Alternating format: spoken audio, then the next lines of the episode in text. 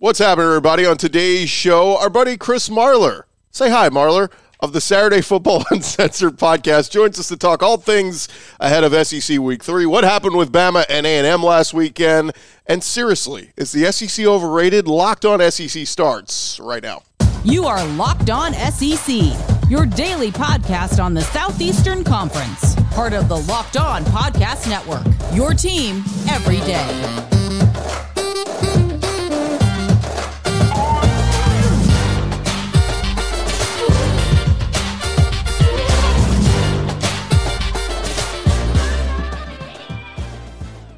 And what's up, everybody? Welcome into Locked On SEC. I'm Chris Gordy. Thanks for making us your first listen every day. We're free and available wherever you get your podcasts and on YouTube. Part of the Locked On Podcast Network, covering your team every day. All right, we got to jump right into it, Marler. You were there, scene of the crime. Uh, I was in, there in person when I saw LSU lose to Florida State a week ago. You were there in person for the Alabama loss to Texas before we get into how the game played out, take us into the environmental because everybody I talked to said it was just the whole environment leading up to the game was just awesome. Eh, okay. Really? Um, so, Not very good. So I'll I'll take you through my weekend. It was like we got there on Friday. We went to Innisfree. We hung out with a bunch of people from Bama Twitter. Had a really good time. You know, I, I had a blast. That that part was fun. Packed out. A lot of Texas fans, a lot of Bama fans, all that kind of stuff. Um, next day, didn't go to game day. I've seen game day a thousand times. I, you know, it's it's it was gonna be hot. I'd rather go see like more friends and, and do all that kind of stuff the tailgating scene I heard on the quad was awesome. I was at a, um, a house tailgating uh, about like a five minute walk from the stadium, and I, I enjoyed that. We had a we had a really good time. Going into the stadium, there was like a, a decent buzz going into it, but I was shocked to get in there and see the stadium not full. I, I didn't. That was that was odd to me. And then I was hearing like people say like, yeah, you know, we bought these tickets for three hundred dollars. Like a couple weeks ago, we they were going for eighty today, like on on StubHub and stuff like that. So I think that like obviously people were pumped to watch it. It did like over 10 million viewers on on TV and, and stuff like that. Um, but I thought from like a, a crowd standpoint, it, it, felt like maybe I was just maybe I'm wrong. It felt like they were really only a factor in loud in, in like the very beginning of the game, and then after that first interception, there was a lull, and then like for eight minutes in the third quarter, like it just it didn't seem like they were. Everyone seemed shocked more than anything.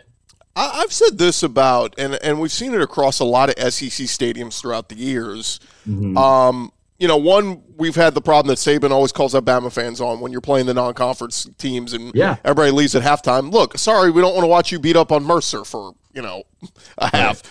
But the other one is, I think as the prices go up, up, and up, you price out a lot of the blue collar fans that are going to go and scream their heads off, and it becomes yeah. a country club sport. Like the elites can afford the thousand dollar right. tickets, but as a result, they're not. They're going to show up a little late because oh, we were at the tailgate, we were drinking, and then when they get there, they're just kind of stand around and hey, go get me another beer. You know, it's like they're not yeah. rah, you know, cheering and all right. that. So.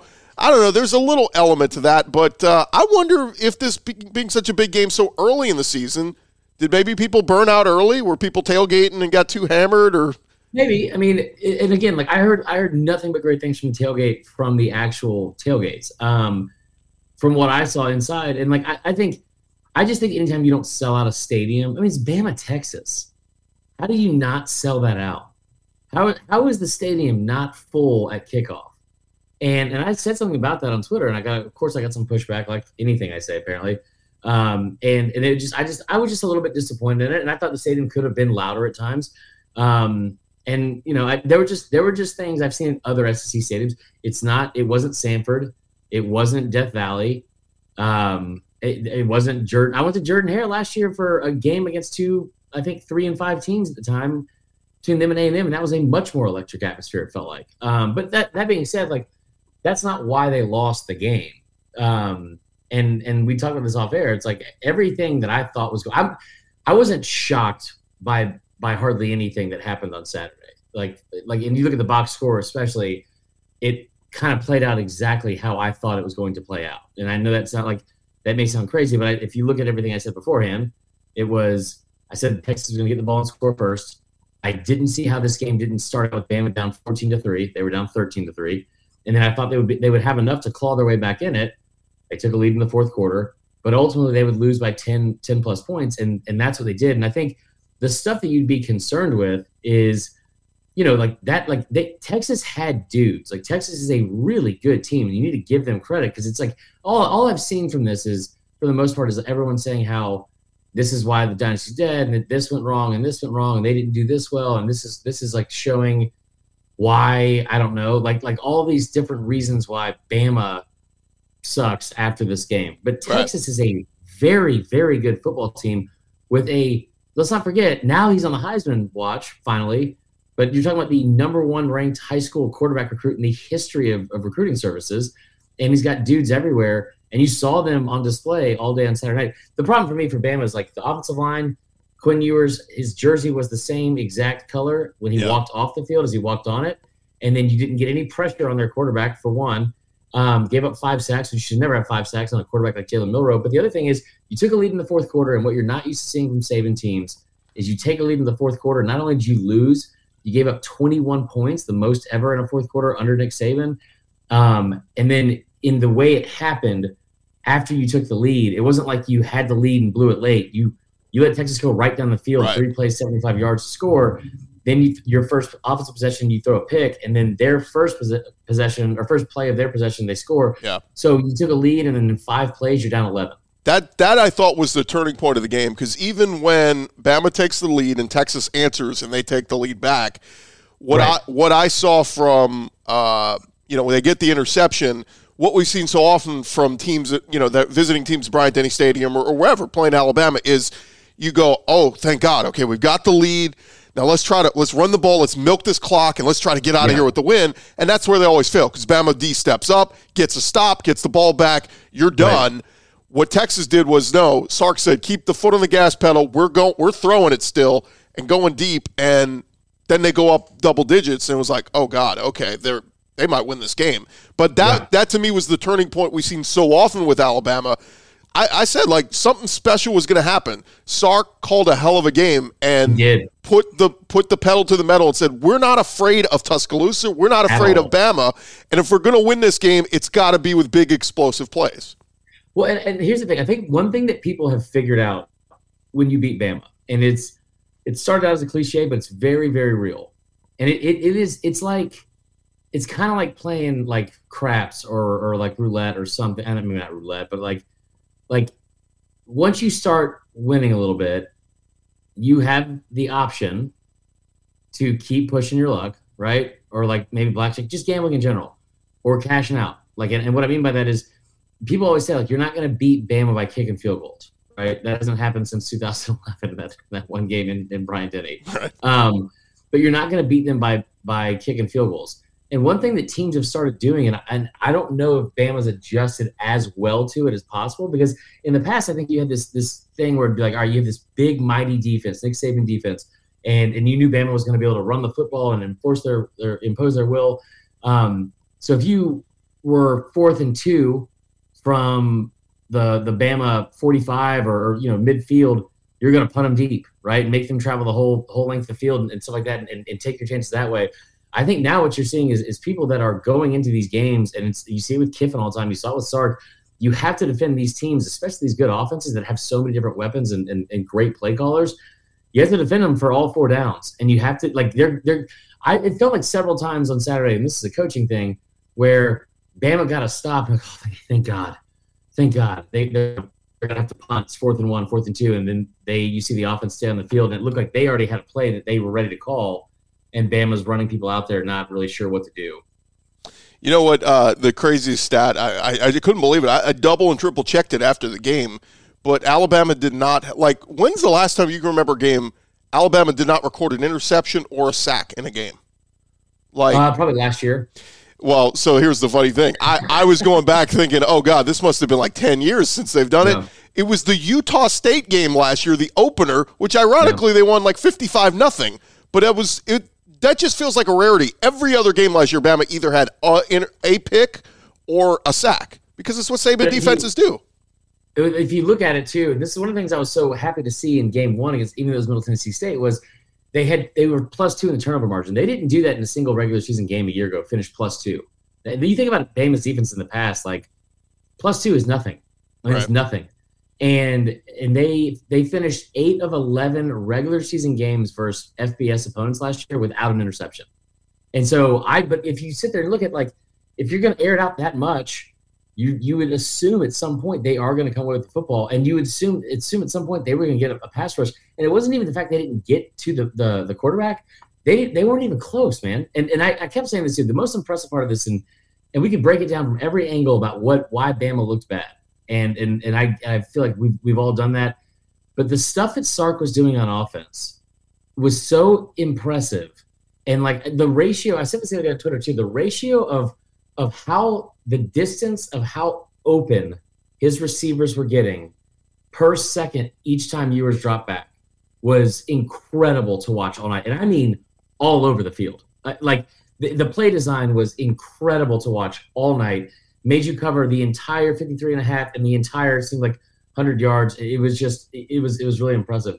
But the other thing is this too, Gordy, is like, I'll, I'll say this and like, I know this is going to come off as like being a homer. So just let me preface it by saying I also said they'd lose by 10 plus points since June. Yeah. And was pretty spot on about it. Like, so you look at the rest of the schedule, and I understand the whole sky is falling thing. This is the earliest they've lost to to um, an FBS team. Um, I'm sorry, like earliest they've lost in a season under Saban in like 15 years, and they haven't had their backs against the wall this early like this before. But like, there's no one else on that schedule that you look at and it's like that's a loss. That is an outright well, loss. We we just don't know really what any of the other teams are yet, right. and, and that's Bama. yeah. And we'll get into it next segment. Um, you know, look, LSU looks like crap one week; they look great the next. We've seen this across the entire SEC so Yeah. far. So uh, maybe this weekend we get into conference play a little bit. We'll start to see what some people have. But uh, he is Chris Marler, of course, the uh, Saturday Football Uncensored podcast. We'll uh, start to get into week three here in just a little bit. Stay with us. First, I want to remind you guys that this episode is presented to you by our friends over at eBay Motors. Look, passion, drive, and patience. What brings home the winning trophy is also what keeps your ride or die alive. eBay Motors, they got everything you need to maintain your vehicle and level it up to peak performance from superchargers, roof racks, exhaust kits, LED light uh, headlights, and more. Whether you're into speed, power, or style, eBay Motors has got you covered. With over 122 million parts for your number one ride or die, you'll always find exactly what you're looking for. And with the eBay Guaranteed Fit, your part is guaranteed to fit your ride every time or your money back. Because with eBay Motors, you're burning rubber, not cash. With all the parts you need at the prices you want, it's easy to turn your car into the MVP and bring home that win. Keep your ride or die alive at eBay dot com slash motors ebay guaranteed fit only available to u.s customers eligible items only exclusions apply and we're continuing on here on Locked On SEC and uh, our buddy Chris Marler, of course, from the Saturday Football Uncensored podcast. Marler, before we turn the page and get into Week Three, uh, just a quick thought on what you saw from A and M in Miami, because for the first time in a while, offense wasn't the problem for A and M. They scored 33 Yeah. points, but what happened to DJ Durkin in that defense? Goodness gracious! Yeah, um, I, that's tough, man. I don't know because like you would think that 33 points would have been enough for them. Um, they were able to do stuff early on in that game that was impressive, and it just it seemed like every time they would pull ahead um, at all, it was immediate that they were they were behind. Um, I mean, again, credit to Miami, but like that is. I, I said this is the lock of the week that A and M was going to win, like outright the money line, um, and shows shows what I know. But they they were like the defense, I think we'll be fine. They've got too too many talented guys in the defense to, to not be. Um, and maybe you, you make it you, you make the the case that this meant so much more to Miami or whatever, and Cristobal and all that kind of stuff. We've seen Cristobal in big games, and he's fallen flat on his face way more times than not. This was shocking to, that they pulled away by that much late in the game. Um, I admittedly didn't get to see the very end of it because I was going into the stadium. Um, so maybe a bunch of stuff happened that I don't know, and it was a crazy ending that that, that, that looked worse than it was. But I mean, they were down a half. They were from 17-7 when things looked good. Everything went downhill tremendously after that. Yeah, and A and M did score again. It just uh, you know Conner Weigman threw the first two interceptions of his career. Now Mhm. the second one came in, in late in the game and didn't really matter. But um, yeah, it, it just was. It- It's what I said last week too. I mean, now it's it's the talk starts to come up again. What's Jimbo's buyout? You know, is he going to turn this thing around? Is seven wins? Does seven wins keep him safe? Is, is eight wins what he has to get Right. to? It's just this. It's this tough battle of um, you know where does he need to get? And big picture, Marler. I know I asked you last week. Is the SEC overrated? I'll ask you again. Where where are we with the SEC? Because I go back and forth. Look, you mentioned it. Alabama lost to a really good Texas team. LSU lost to a really good Florida State team. I mean, there's no shame. Like, okay, if, if Alabama wins that game, are we feeling like they're going to go undefeated? But suddenly they lose one game, and now it's oh, well, now multiple losses are going to come. Like, it's it feels like there's no in between here. Yeah, completely agree. Completely agree. And I, I think that the Bama stuff, it's I've I've I've struggled with this because I I, I genuinely think that they're going to be okay. It's it's week two. It's week two. Like we don't know. Like all these teams are going to look very different at the end of the season versus versus the beginning, right? Um, I think the idea that I'm seeing people saying like Mississippi State and Arkansas are going to be teams that could beat Bama. No, like just there's no, like absolutely not. Um, it's comical to think that, in my opinion. Uh, but the other stuff, I mean, you know, like I, I do think that one thing that'll be interesting to watch because the SEC has got the benefit of the doubt for a really long time. And you look up right now and you see the Pac-12 has eight ranked teams. Now, if you go into conference play, like usually you see with the SEC, where it's like, oh man, you know, they cannibalize themselves, and there's there's so many, they lose all these games because they're playing all these tough opponents in the SEC. But you don't have the option or the the ability now to to go into the season where you're going to start playing each other and be like, well, that team was already 4 0 and they're a bowl team, whatever. And you've been embarrassed on a national stage. And, and, and I, I don't have the numbers in front of me of the games that we've seen like in years past. I know that Georgia played Oregon last year, um, LSU played Florida State. So there were some big marquee games. But like, it's not just how they, it's not that they got beat, it's how they lost. And in the games that you did win, like the most impressive one is what? Ole Miss beating the backup quarterback against Tulane. Yeah, if Michael Pratt plays in that game, I feel like Tulane might win that game over Ole Miss. Yeah, they were ahead from they were. I think they were ahead going into the fourth. They were ahead in the fourth at some point. It was at least close. Um, so yeah, I, I think that the SEC has a, a, a 15, 20 year resume that will give them the benefit of the doubt with a lot of people. I work for a company that we cover SEC football specifically. I'm not in that boat. I, I think that I think they're the third best conference in the country right now. I, I think like behind I think the, it's behind who? Behind the Pac-12 and the Big Ten. Okay, but who's the Pac-12 beaten? Everyone. they started out like 18 and oh. 0. Yeah, but like, uh, uh, what's their what's their most impressive win? Uh, probably Oregon going on the road and beating Texas Tech. I, I mean, Texas or, Tech? beating Washington. Okay, like these that, was are that was an upset for a lot of people. I didn't understand that. What, I, dude, listen, if you if you if you're watching the Pac-12 with eight ranked teams compared to the SEC with five, objectively I get speaking, it, but like none of them. the most impressive win? Somebody was trying to sell me. Well, no, that's the point. Is Nick? Nobody has impressive wins other than Texas and Florida State. Like who? Who against else? the SEC. Like somebody was trying to sell me on Utah's win over Florida. I'm like, Florida's supposed to win six games this year. Stop. Like, Right, but but I think that you you look at that and like that that game should not affect I think what people's like national optics of the SEC, but it will right because I think once you get to the end of the season, like like we're the Big Ten I think is pretty soft, but I think the like the whole idea that the SEC West is the best conference or division in, in college football is not true this year. It's just not. The Big Ten East is a better division, and that's not taking any- anything away from the teams that are in the SEC West and they could be a lot of solid teams. Maybe they all go six and six at least and make a bowl game. I don't know, but when you look at the Big Ten,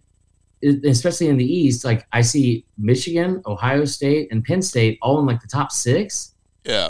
Well, Mi- Michigan's had some real impressive wins over, uh, you know, Mhm. like uh, I don't know, Alabama high school. Like, it- it- I, I can't overreact to any of this crap because we're two weeks Yeah. in and a bunch of teams have played FCS schools. Like, it doesn't. Right, but if, I'm just saying, if you're asking me right now, and I had to say that decision, you look at what they put on the field.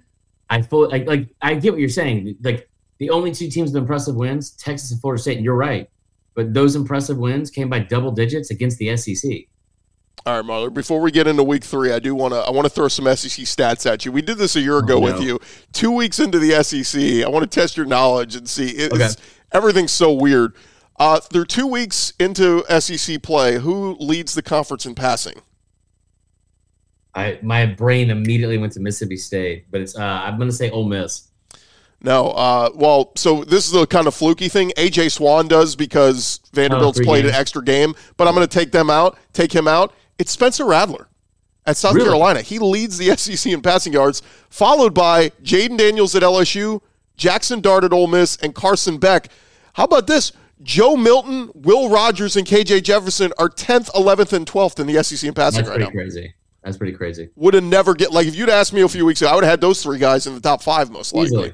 Um, rushing leader, I already said it earlier, but it's Woody Marks at Mississippi State with 250 yards. Do you know the other four top leading rushers? Two of them are from Tennessee, Jaylen Wright and Jabari Small. Missouri's Cody Schrader and Ray Davis at Kentucky. Like, I'm so glad that you didn't let me answer that because you said, "Do you know who they are?" And I was like, "Yeah, sure, I'll take a shot at it." like, I Quincy- would have never been close. Quinshon Judkins, 12th in the SEC in rushing yards. He's Yeah. preseason All American, Marler. Like, Right. he's supposed to be unbelievable. Rocket Sanders, now he missed this week, but he's 28th Yeah. in the league in rushing. He's going to miss another week this year. So, like, right now, Quinshon and Rocket will not even be, like, they're not even going to be the top five in SEC in rushing by Right. year's end. So, that one was crazy. Jase McClellan, by the way, 19th. He was a lot one that everybody was jumping on. So, Yeah, uh, crazy was thinking that. receiving yards, Xavier Legette at South Carolina leading the conference in receiving yards. That kind of makes sense. Uh, the other one's Evan Stewart at, at A&M, Brian Thomas at LSU, Will Sheppard at Vandy, and Ricky Pearsall at Florida. So no surprise with those guys. But Yeah. how about the stat of the week, Marler? Brock Bowers caught one pass for three yards this week.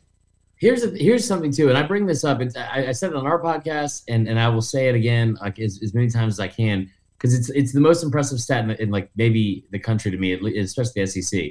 There's no one in the country that does a better job of distributing the wealth, like with the football, to their skill position players like Georgia. This is they they had 11 different guys catch a pass in, in week one, and they had 12 different guys catch a pass in week two against uh, whoever they played against Ball State. Nine of those 12 had at least two catches, and Brock Bowers was last out of the 12 with, with only three receiving yards. Like, that's a really good job of, of starting to do that entire thing they were able to do in 2021, which is develop the depth of that position and develop like depth of the pass catchers, especially. So you get to the end of the year, if anyone's injured, Bama, and you don't, you don't, uh, you know, rely on all that. I uh, I just find it fascinating. So Brock Bowers is 31st in the SEC in receiving yards right now. Uh, didn't Desmond Howard pick him to win the Heisman? How's that go? Yeah, that was, and then people defended it like it was like he should win. He's the best player in college football. It's like okay, all right, not sure. All right, we, we your got name is like Kirby, 6'9", 420, like dogs on top, we're, that's, everything you're saying is null and void. We got uh, we got some games of the week we'll get to in a little bit, but I wanted to run through some of the, the junk games for this Yeah. week. I'm putting Alabama, South Florida in there. It's weird Yeah. they're going at South Florida. Uh, Alex Golesh, obviously from Tennessee, he's the head coach there in Alabama. A 32 point favorite. Look, I think Bama will win. I don't know if they'll cover the 32. It's a lot of points.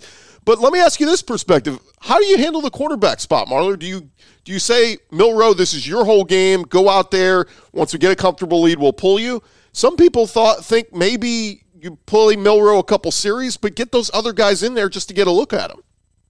I think that's what they'll do. I, I I heard rumors when I was leaving Tuscaloosa that Buckner was going to start week two, which I knew there was not a lot of truth to that because it was like, listen, I don't think that Saban reacted that that badly on Saturday night to Sunday morning. Like, um, you know, it's like a drunk decision I would have made in, in college, like that. It's like you wake up like, I did what?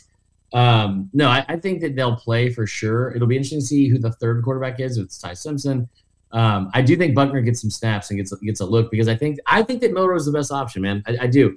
And again, here's the one thing about football too that sucks is like you're gonna have bad games, right? Like you're like think about how we talk about Stetson Bennett, right?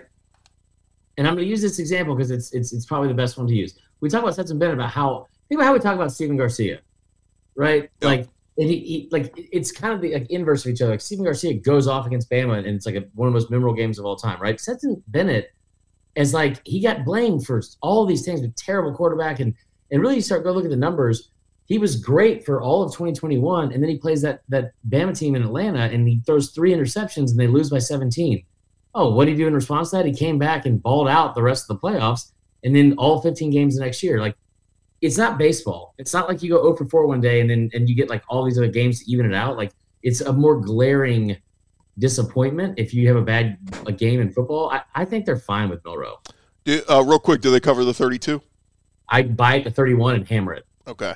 Uh, UL Monroe at A&M. Uh, A&M 36 and a half point home favorites. Cover that? I'm not betting against Louisiana Monroe as as a as a Bama guy. ever ever take Louisiana Monroe. Uh, Samford plays at Auburn. There's no line on that game, but uh, how ugly should be. how ugly was that game against Cal? I mean, like it, it, it was funny because I was joking with our locked on Auburn guy Zach Blackerby. I said, "Well, at least they're you know this Auburn coach is known for defense. No, he's known for offense. What the hell was that?" Let's let's talk about Zach Blackerby for a second because I love him to death. He's one of my favorite people in in all of sports media. But his poll today, power ranking the SEC and having Auburn fifth, was hilariously bad. Like, no, no, no, no. We No, don't no, know. no. We don't know who is what yet. We don't know who's I good. know. I know that that Auburn team that had 230 yards total offense and four turnovers against Cal and had had two drives over five. Yeah, they got zero losses. Zero losses. Yeah, awesome. um, uh, they had five. They had five. I'm sorry, twelve of their 14 drives had five plays or less. They were awful all night. Wow. All right, a few more real quick because we got to get the games that count. Uh, Vandy's Yeah, at UNLV. Vandy four point road favorites. When's the last time Vandy was a road favorite? Probably like a like an academic decathlon or something like that. I don't know. Then they were playing Frank the Tank in old school. Um, I I'm not touching that game. That's that is degenerate business right there. Um, It's at Allegiant Stadium too. That like is it? Oh my god! I mean, like, will they give out free tickets on the strip? Like, hey, come there will be come get a there will be buffet and enjoy a football game.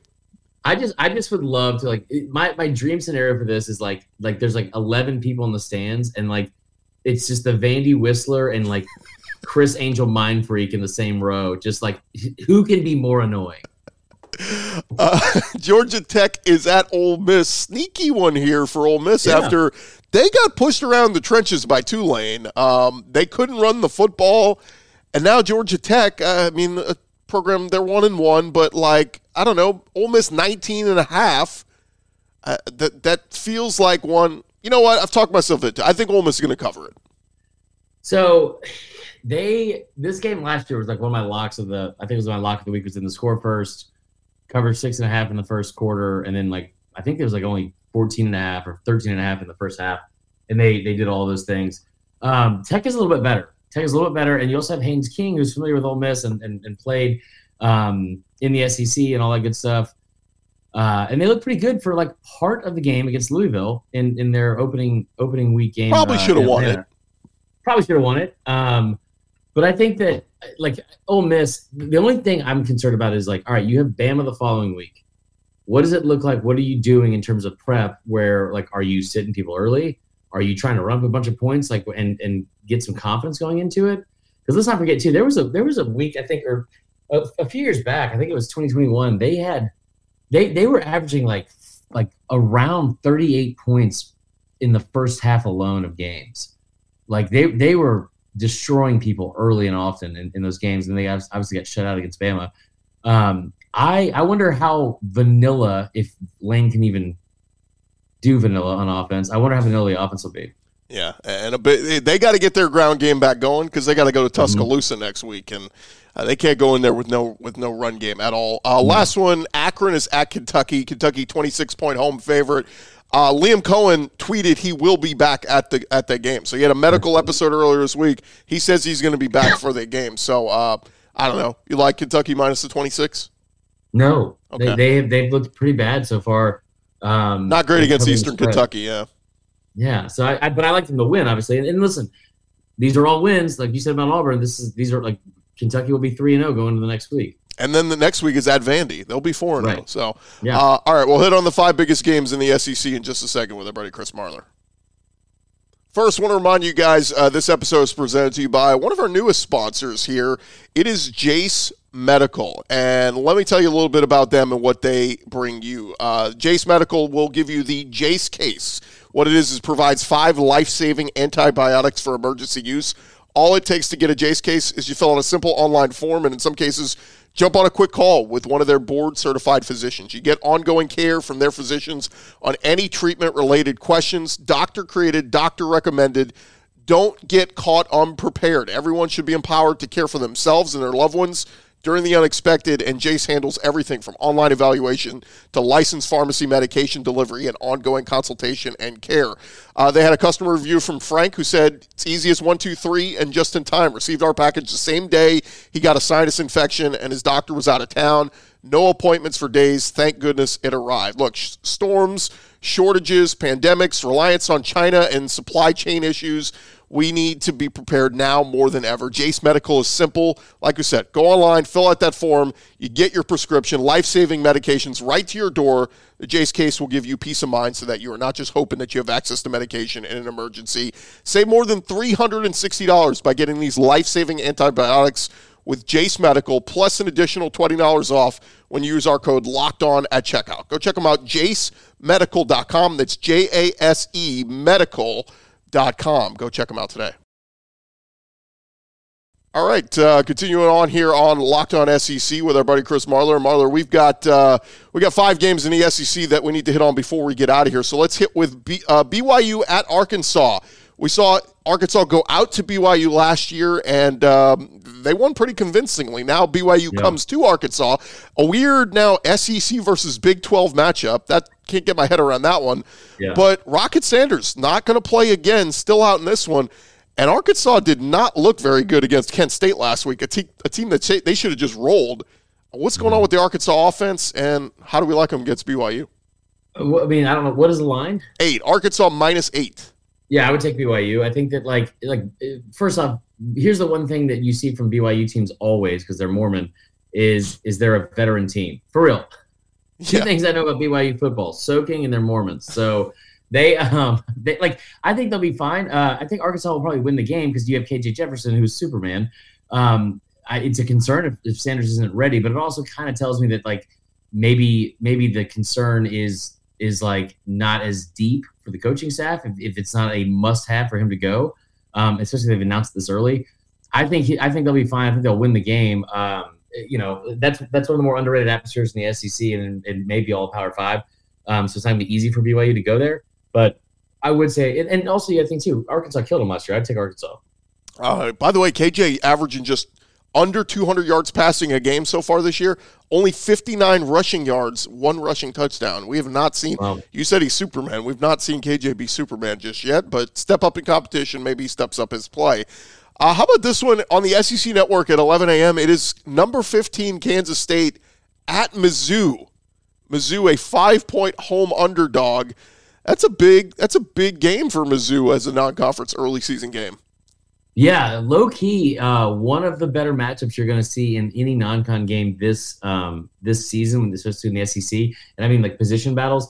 The, the Kansas State offensive line, which is maybe the the top two, one of the top two best in the entire Big 12, and one of the more underrated offensive lines in the entire country, going up against that Missouri front seven. I think Missouri had a big time struggle bus win last week against MTSU. Um, I would expect them to maybe they were just overlooking them because this is a very big game. I mean, this is this is a the epitome of a swing game for for um, Eli Drinkwitz, right? Like they need this win, but you know, I I hate to say it, I, I think that Kansas State is probably a, a more talented team. Um, and also knows how to win a little bit more than this Missouri team has shown they know how to do especially under Eli Drinkwitz the last couple seasons. Yeah, and the offense hasn't like Cody Schrader's been great with the run game, but Brady Cook's not looked you know superb against South Dakota and Middle Tennessee. What do you think he's going to look like against Kansas State's defense? Right. So. Uh, yeah, I, I'm almost inclined to take Kansas State minus the points, but again, Missouri is at home, so you know maybe some weird things go in their favor. But Eli was under under scrutiny this week. People asking who's really mm-hmm. calling the plays. He said Kirby Moore's calling the plays. I have some input, and it felt like a Jimbo uh, Bobby Petrino situation. Uh, let's get into a couple more. Uh, the the early one that man, this one is is weird. LSU at Mississippi State. When that line first dropped, it was LSU minus 10. I think it's around LSU minus 9. That just seemed like a really high line for, for LSU because Mississippi State's 2 and 0 uh, nice home overtime win over Arizona a week ago, though they were, fa- you know, nine point favorites in that one. But Mississippi State has been old school, back back to their roots of dominant run, dominant defense, and Will Rogers not having to do a whole lot in the passing game. Yeah, it's almost like uh, you know people expected LSU to be contending for a national championship, so they should be able to beat teams like Mississippi State by ten points. So Um, I would take LSU, and I think that's that might be an early favorite for lock of the week. Besides the game, I think you're going to tell me about next. Um, I would take, I would take LSU because I think this is also a game that needs to be a statement game for Brian Kelly and that team. And, and listen, I don't know, I don't, I don't even know what the final score was against Grambling, but I know that when I looked up on seventy something points. Nice, but when I look at it, at one point it was fourteen to ten. You're like, man, just come out and like put your foot on like on someone's throat for all sixty minutes. I think you're going to start to see like we saw this last year, and LSU in this game where the, the identity of this team started to take place, and I, I, think that's what happens in Starkville. It'll be a fun little road test for them, even though it won't be that difficult. 11 a.m. kick. They might. I think they sputter probably early, but I think they win. They win big. Let me give you this. This is my favorite stat that I saw today in this game. In this game two years ago, LSU went to Starkville. They eked out a 28-25 win over Mississippi State. In that mm-hmm. game Woody Marks ran the ball 13 times. Will Rogers threw the ball 62 times. Wow. This past week in their win over Arizona, Woody Marks rushed 24 times. Will Rogers threw 17 passes. So like that's crazy. What a flip of what they were two years yeah. ago to what Mississippi State is now. So yeah. uh, we'll see what they look like against Florida State or against LSU. Do you like Mississippi State plus the nine? No, I like LSU to cover. Okay. All right, we'll see. Uh, Ten and two last week in my picks, by the way. I love it. I'm loving it. Um, all right, uh, we got two more. We'll start with the blowout uh, expected. South Carolina is at Georgia. Georgia 27 and a half point home home favorite. Um, Georgia's just look uninspired through their first two games, and maybe yeah. it's because of the opponent. Maybe they played down, but Georgia's run game's not looked very good. Like they, you know, they're we're so used to them playing these inferior opponents and rushing for like 300, 400 yards. We haven't seen that yet. At South Carolina, like we talked about, the nine sacks week one wasn't good with Spencer Rattler, but Rattler's letting it fly, throwing for 300 yards a game. Maybe if he gets some protection, I expect Georgia's going to have some sacks on him, right? But if they can maybe protect him a little bit, he can complete some balls, keep this one closer. I don't think Georgia had a sack this weekend against Ball State. Um, so, I mean, I would expect that to change. Here's the thing this is like every year I feel like we look at this game and you're like, oh man, this is South Carolina can pull the upset of the century, and they did in Sanford Stadium 2019. It was crazy. Four and 18 beats a, a team that ends up playing for the SEC championship, all that good stuff. I don't know what Shane Beamer did to Kirby Smart. I, I don't know what he did, but Kirby hates him like like every kid that ever listened to Taking Back Sunday hates their stepdad. Like they, he hates him. I mean, hates him. Uh, um, if my stepdad's listening, just know that I love you. I was just making a joke. TBS is a great band, though. Um, anyway, no, I think I think that that South Carolina goes in there, and it is maybe it's close a little bit early. Maybe it's like some of those Kentucky games we saw in the past, where it's like, oh, you know, it's like they, they it's close in the first quarter, but I think it turns into the opposite of those Kentucky games, and I think you your UGA blows them out. Um, he's dominant. Kirby has dominated South Carolina. He's dominated the East in general, but he has dominated South Carolina you saw they did them a year ago on their home field um, when they when they had a little bit more juice, uh, I think, in their back pocket for South Carolina. 27 and a half, I think this is another one that I would hammer. Like, I, I just, like, stay away from them first quarter and first half because they have not gotten off to good starts. But my goodness, have they put it on people late. Yeah, and I might, I might take back my sack comment on on on uh, Spencer Rattler. Georgia through two games has one sack on the season. It was Michael Williams against Tennessee Martin. You just played Tennessee Martin and Ball State, and you have yeah. one sack as a team. Like, it's not good. Hey, if I'm Spencer Rattler, I'm going. Damn, North Carolina got me for nine. If I if Georgia gets me for none, we might pull off this upset. So yeah, um, m- my opinion is too many points. Give me give me yeah. South Carolina plus the points. Keep it a little closer. And uh, lastly, the game of the week. It is number eleven Tennessee at Florida. Two weeks ago, Marler, I would have said look, I got Tennessee hands down, but watching what Joe Milton and that offense look like, uh, they got it going against Virginia eventually, but Austin Peay was just a, a big wet fart. I don't know what was going on in that game. The offense was just it was it was not good to watch, man. And Tennessee only a six and a half point road favorite, and of course the the note they have not won in Gainesville since 2003. The more and more this week goes along, Marler, I might be leaning upset. Florida didn't play great against Utah. They played awesome against McNeese last week. It was McNeese, right. but they got the ground game going finally. Montrell Johnson, Trevor Etienne, they look good. Graham Mertz, be that game manager. Don't mess up. Just play safe football. I don't know. If Joe Milton looks like Joe Milton like he did last week, I think this one's close. I didn't get to see all of last week. because I was at an actual football game. Um, but I will say this: Joe Milton, I love what he's done so far because we all want to see these massive stats come out. But there's one stat that he has he he has put up that I love more than anything, and that's zero interceptions. Four touchdowns to the air, seven total, zero interceptions so far. He's made a couple like you know bad mistakes, I think, um, but they've been able to run the football pretty well. I think their front seven is good. I think their front seven is going to give that offensive line fits for for Florida. What is the line again? Six and a half. I would take Tennessee, and it is it is now the lock of the week. That Well- is like like, and here's the thing though, I, I I fully want to believe and get behind Florida, and I think that line will drop down. So if you wait, I, I would take it now at six and a half. But if you're trying to bet on it, it'll probably drop down to five, maybe four and a half, something like that. You could probably get it even at four at some books, maybe in the next couple days. Because here's the thing: Tennessee has beaten Florida in the swamp two total times in the last 51 years, and I will say that again: Tennessee has beaten Florida in the swamp twice since 1972. Think about that. And if you're going to sit here and, and fact check this, by the way, and say, well, they didn't play every year before 92, it doesn't matter. That's embarrassing. it's embarrassing. Um, I, I, t- I still say take still say take Tennessee. I think this feeds into some of those games, the same stuff you see with like Ohio State, uh, teams like Ole Miss under Lane Kiffin, and some of those some of those teams where it's like you kind of have a bit of an asshole as a coach, and you're going to want to go in there and prove a point and flex some muscle against a rival. And I think this is a perfect spot for Tennessee and Josh Heupel. And I think that fan base, this is like this is like Tennessee's nothing would make Tennessee happier than destroying Florida. And I think that's that's probably closer to what will happen than, than a, a six point win. Two things on this matchup. Both teams have played their first two games of the season without their starting centers. Both guys Mhm. are expected to come back. Cooper Mays is supposed to come back for Tennessee. Good. Kingsley Eguakun's supposed to come back for Florida. Billy Napier made some interesting comments this week saying that he said Cooper Mays is the key to that offense. That he is the straw that stirs the drink with the tempo, with running Yeah. three plays a minute.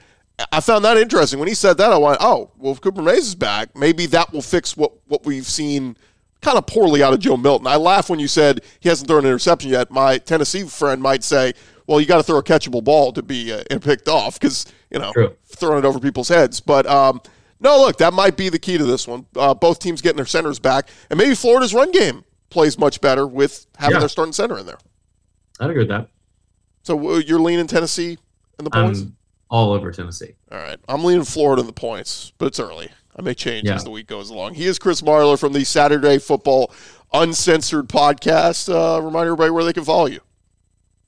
Yeah, man, I appreciate it. It's always a fun time coming on here. Uh, Saturday Football Uncensored podcast. We have new episodes out every Monday and then on Thursday as well. We actually we have a live show every Sunday night that, um, that is live immediately, and then the podcast comes out Monday morning, and then uh, every Thursday morning as well. So follow Saturday Football Uncensored on um, obviously all platforms for streaming, and then Twitter, and then Vern Funquist on Twitter and Instagram.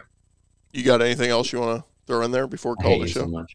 Uh, uh, hang on, wait. I think I had one. Uh, Alabama's loss snapped their 21 straight home games. That was an active streak in the FBS. Uh, they had won 73 straight home games when leading entering the fourth quarter. Nick Saban had gone 121 straight home games without a double-digit loss. You got to go back to his LSU days in 2003. So there we go. Oh, you want to hear another stat? You want to hear another stat going back to his LSU days in 2003?